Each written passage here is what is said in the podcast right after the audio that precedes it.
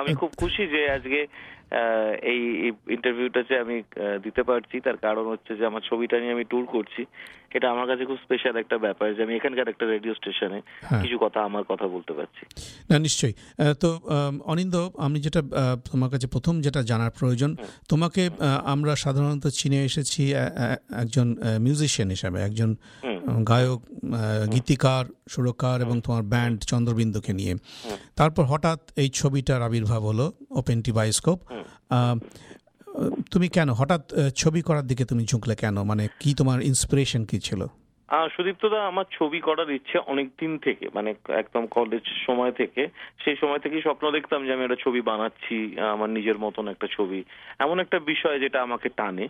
আমার যেটা মনে হয় যে ছবি করাটা মানে ফিল্ম একটা খুব মিক্সড মিডিয়াম তো এবং এটা আমার মনে হয় culmination of all other mediums যেটা এক জায়গায় এসে জড়ো হচ্ছে।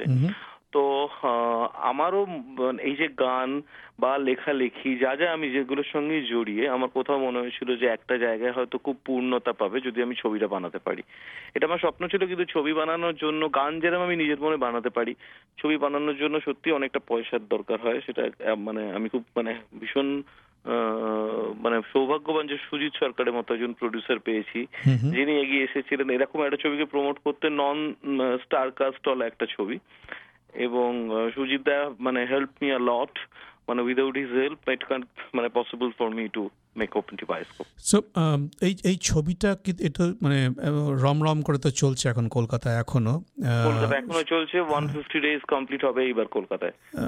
কিন্তু যারা এটা কি কলকাতার বাইরে মানে বৃহত্তর দর্শকদের কাছে পৌঁছে দেওয়ার কোনো পরিকল্পনা আছে? মানে ভারতবর্ষে বা ভারতবর্ষের বাইরে?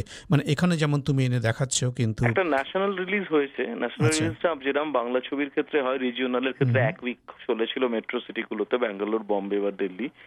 আর আমার ছবিটা সিনেমা ইন্ডিয়ান ফেস্টিভ্যাল বলে একটা ফেস্টিভ্যাল হয় স্টকহোমে তো সেই ফেস্টিভ্যালটা ইন্ডিয়ান ছবির ফেস্টিভ্যাল অনেকগুলো ছবি যায়। রিজিওনাল ছবি হিসেবে মানে আমার ছবিটা গিয়েছিল এবারে। আমার ছবিটা গিয়েছিল কোর্ট ছবিটা গিয়েছিল। আচ্ছা। তো ওই ওটা ছিল আমার কাছে একটা বড় এক্সপোজার তার কারণ সুইডেনের অনেক ওখানকার মানুষ ছবিটা দেখেছেন যেহেতু সাবটাইটেল ছিল তারা হ্যাঁ হ্যাঁ। ফলে ছবিটা মানে কমিউনিকেট করতে পেরেছে ছবিটা তাদের সঙ্গে। এবং তারা খুবই এক্সাইটেড তাদের টেলিভিশন চ্যানেলের সাথে কথা হয়েছে তারা ছবিটা কেউ কেউ নেওয়ার কথা বলেছে। এবং মানে আমার কাছেও এটা একটা অন্য ধরনের এক্সপোজার যে আমার ছবিটা ওখানকার মানুষ যখন উত্তর কলকাতাকে দেখছে তারা একটা অন্য দৃষ্টি থেকে দেখছে। সেই আমি যখন ছবিটা দেখি আমি আমার মনে হয়েছিল প্রথমে যে এটা যদিও একটা কলকাতা কেন্দ্রিক ছবি কলকাতার পাড়া কেন্দ্রিক এবং আমি যেমন কলকাতায় বড় হইনি।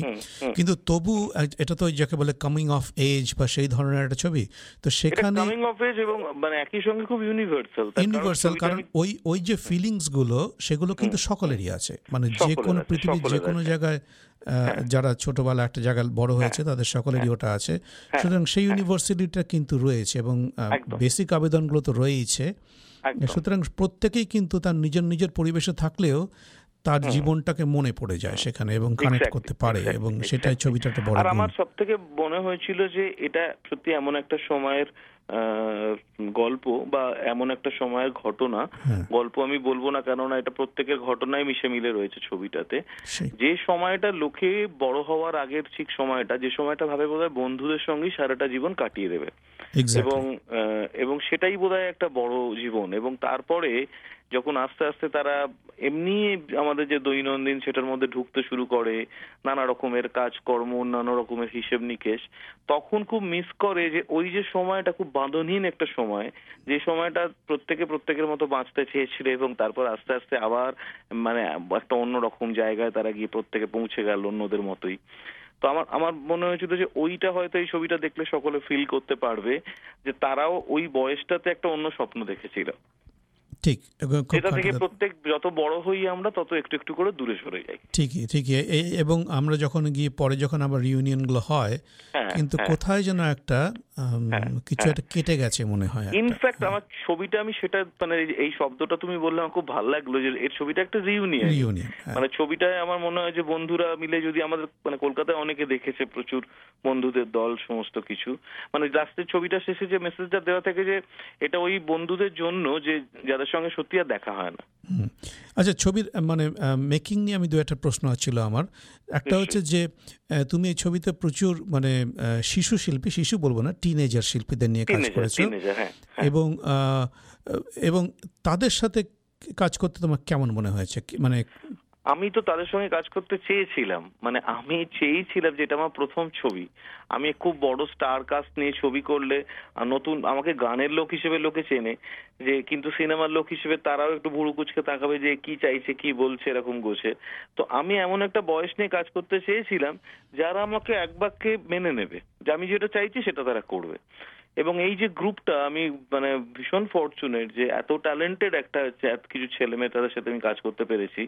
এবং ছবিটায় যারা টেকনিশিয়ান ছিল তারা তো কেউ গোপীদা ক্যামেরাম্যান বর্গ কমল মিত্র এরাও এত অ্যাটাচ ছিল ছবিটার সঙ্গে।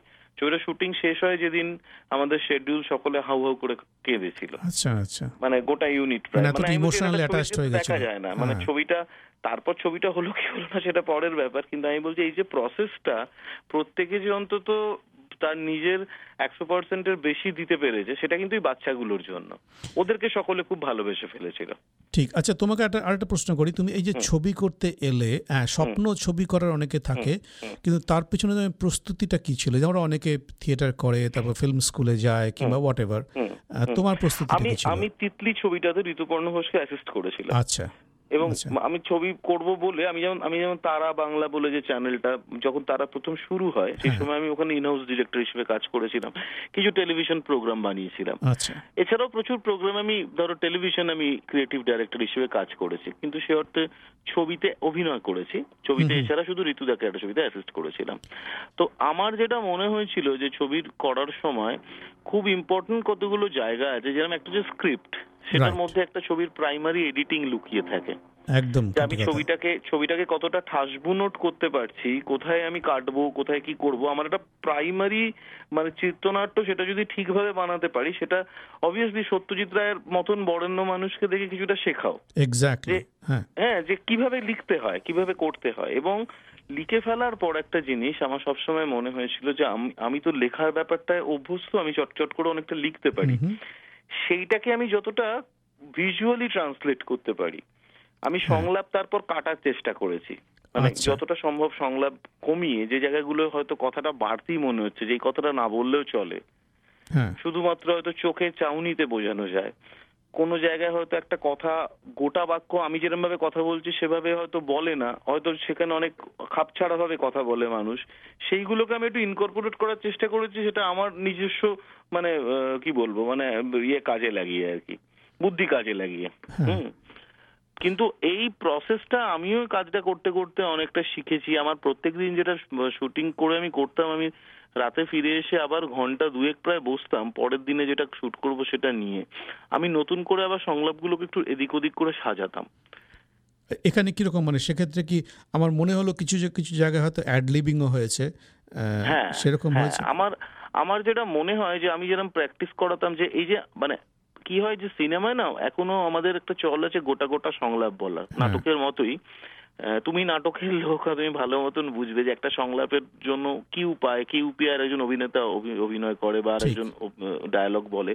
আমার সিনেমার ক্ষেত্রে মনে হয়েছিল আমি যেরকম বানাতে চাইছি যে অর্গানিক জায়গাটা সেখানে যদি একে অপরকে কাটে খুব ভালো হয়। আমি যেরকম ছবিটাতে খুব ডেলিভারিটলি করেছি কি আমি অনেকগুলো সংলাপ একে অপরের উপরে চাপিয়ে দিয়েছি।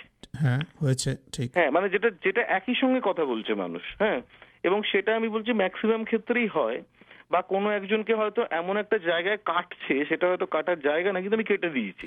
আমার তাতে কিছুই না ওই ওই অর্গানিক জায়গাটাকে ছবিটা আমি একটু ধরার চেষ্টা আমার একটা জায়গায় মনে আছে যেখানে তুমি ওই একটা জায়গায় ডায়ালগ হচ্ছে সেখান থেকে ডায়ালগটা মানে কথা চলছে সেখান থেকে শিফট করে আরেকটাতে চলে গেল। অনেকটা ছবির ফোকাসের চেঞ্জের মতো। সেরকম actually একটা আমি ওটা একটা ওটা ওটা একটা ওটা একটা ডায়ালগ মিজোসেন আমি করার চেষ্টা করেছিলাম। সেগুলো আমার ওটাও নিজের একটুখানি এক্সপেরিমেন্টের মতোই করেছি যেখানে অনেকে একসঙ্গে একটা ঘরে কথা বলছে। হ্যাঁ একজন টেলিফোনে কথা বলছে একজন আরেকজনের সাথে কথা বলছে ওই দিক থেকে আরেকজন এসে। এবার এই তিন চার রকমের সংলাপ আমি বলছি একটা জায়গায় গিয়ে একটা কিরম একটা গুঞ্জনের মতন জিনিস তৈরি করছে। যেটা মোস্ট অফ দ্য টাইম আমরা দেখি। ফলে কোন কোন সময় কারুর কথা প্রায়োরিটি পাচ্ছে আবার সেখান থেকে সরে গিয়ে আরেকজনের কথাটা চলে আসছে ওপরে। সেই সেটা সেটা কিন্তু মনে হয়েছে এবং সেটা হ্যাঁ, খুব ভালোভাবেই মানে মানে আমার মনে হয় সার্থক সেই ব্যাপারটা ঘটেছে আর কি। আর মানে ছবিতে মানে আবার থিয়েটারের প্রসঙ্গে ফিরে যাচ্ছি তুমি অনেক স্টেজ অ্যাক্টরদের নিয়ে কাজ করেছ দেখলাম আর কি কৌশিক তারপর আমাদের রজতাভ ইত্যাদি ইত্যাদি। হ্যাঁ। রজতাভ তো অসাধারণ কাজ করেছে সবাই ভালো কাজ করেছে। হ্যাঁ। হ্যাঁ মানে আমি খালি বলি যে রজতাব বা ওকে আমি রনি বলে ডাকি হ্যাঁ, রনি, বন্ধু আমার। এই ছবিটা নিয়ে ওর সাথে অনেক দিন আলোচনা এবং আমি বোধহয় প্রথম কাস্ট যদি কাউকে করে থাকি সেটা ওই চরিত্রটায় রনিকে। তো আচ্ছা। রনি জানতো সেটা ও জানতো যে আমি প্রডিউসার খুঁজছি যদি পাই তাহলে হবে। ও চরিত্রটা নিয়ে এত ভেবেছে এবং ও যেভাবে হেল্প করেছে আমায় ও যেভাবে ও চরিত্রটার মধ্যে অবসেসড হয়েছিল। ও প্রত্যেক দিন আমায় ফোন করে চারটে করে সাজেশন দিত তুই এইটা করতে পারিস বলে। হুম আমি কোনো কোনো সময় ওকে থাক ঠেকাতাম কোনো কোনো সময় ওটা কোনোটা গ্রহণ করতাম। কিন্তু আমি বলছি যে আমার ভালো লেগেছিল যে ও- ও এতটা মানে ছবির সঙ্গে মিশে গিয়েছিল। কি বলব? হ্যাঁ, কৌশিকও ভয়াবহভাবে আমাকে সাহায্য করেছে। হ্যাঁ। ওর যেটা মনে হয়েছিল যে আমি ওর ছেলেকে লিড চরিত্র দিয়েছি ও বলেছিল যে আমি তুমি বাবিয়াকে ওর ডাকনাম বাবিয়া যে তুমি বাবিয়াকে নিচ্ছ নাও আমাকে নিতে হবে এরকম কোনো মানে নেই কিন্তু। তাই বললাম যে তুমি চরিত্রটা শোনো তোমার পছন্দ হলে তুমি করো। হ্যাঁ। আমি তোমাকে জোর করে নিচ্ছি না। মানে আমার স্বার্থের জন্যই তোমায় নিচ্ছি। সিনেমাটার দরকার আছে। ও তারপর চরিত্রটা শুনেছে তারপরে আমার পরদিন সকালেও ফোন করে জানিয়েছিল যে অনিন্দ এটা আমি করব খুব অন্য রকমের চরিত্র এটা। Thank you Anindya. একটা জিনিস আমার মনে হচ্ছিল ছবিটা দেখতে দেখতে আমার কিছু পুরনো ছোটবেলার বই পড়া মনে পড়ে যাচ্ছিল মতিনন্দীকে বারবার মনে পড়ছিল। এটা হ্যাঁ, ঠিকই ঠিকই। সত্যি সত্যি হ্যাঁ। বলতে গেলে এটা একটা ট্রিবিউট টু মতি নন্দী তার কারণ আমি যে লেখাটা এটা আমার বই হয়ে বেরিয়েছে একদিন ব্যাপী আচ্ছা। সেটা ওই মতি নন্দীর যে উপন্যাসগুলো পড়ে আমরা বড় হয়েছি সেটা অনুসারী। একটা মানে- মানুষের জিতে যাওয়ার গল্প সেটা মতি নন্দীর থেকে ভালো আর কে লিখেছেন হ্যাঁ, ওই ওই আমার ওই স্ট্রাইকার কোনি স্টপার ওগুলোর কথা মনে পড়ে যাচ্ছিল। হ্যাঁ একদম একদম। খুব ভালো লাগল তোমার সঙ্গে আমাদের খুব বেশি সময় নেই হয়তো আর কয়েক মিনিটের মধ্যেই কেটে যাবে। আমি যারা শুনছেন তাদেরকে অনুরোধ করব যে ছবিটা তারা যদি দেখেন প্লিজ ওয়াচ দিস ফিল্ম তোমার ফিল্মটা কি ডিভিডি হিসেবে অ্যাভেলেবল ডিভিডি হিসেবে এখনও অ্যাভেলেবল না হয়তো মাসখানেকের মধ্যেই ওটা অ্যাভেলেবল অ্যাভেলেবল হবে আর প্লিজ আপনারা ওই ইউটিউবের বাজে প্রিন্টটা দেখবেন না। আহ, ভালো করে দেখুন ভালো ছবিটা ভালো করে দেখুন আহ, আমা- এবং আপনাদের সকলের ভালো লাগবে I mean I can promise that and specially those who are not familiar with the Bengali this was very nice subtitles i was not i was reading some of the subtitles that time when i was watching the film so please uh, if you get a chance it is it is will be an experience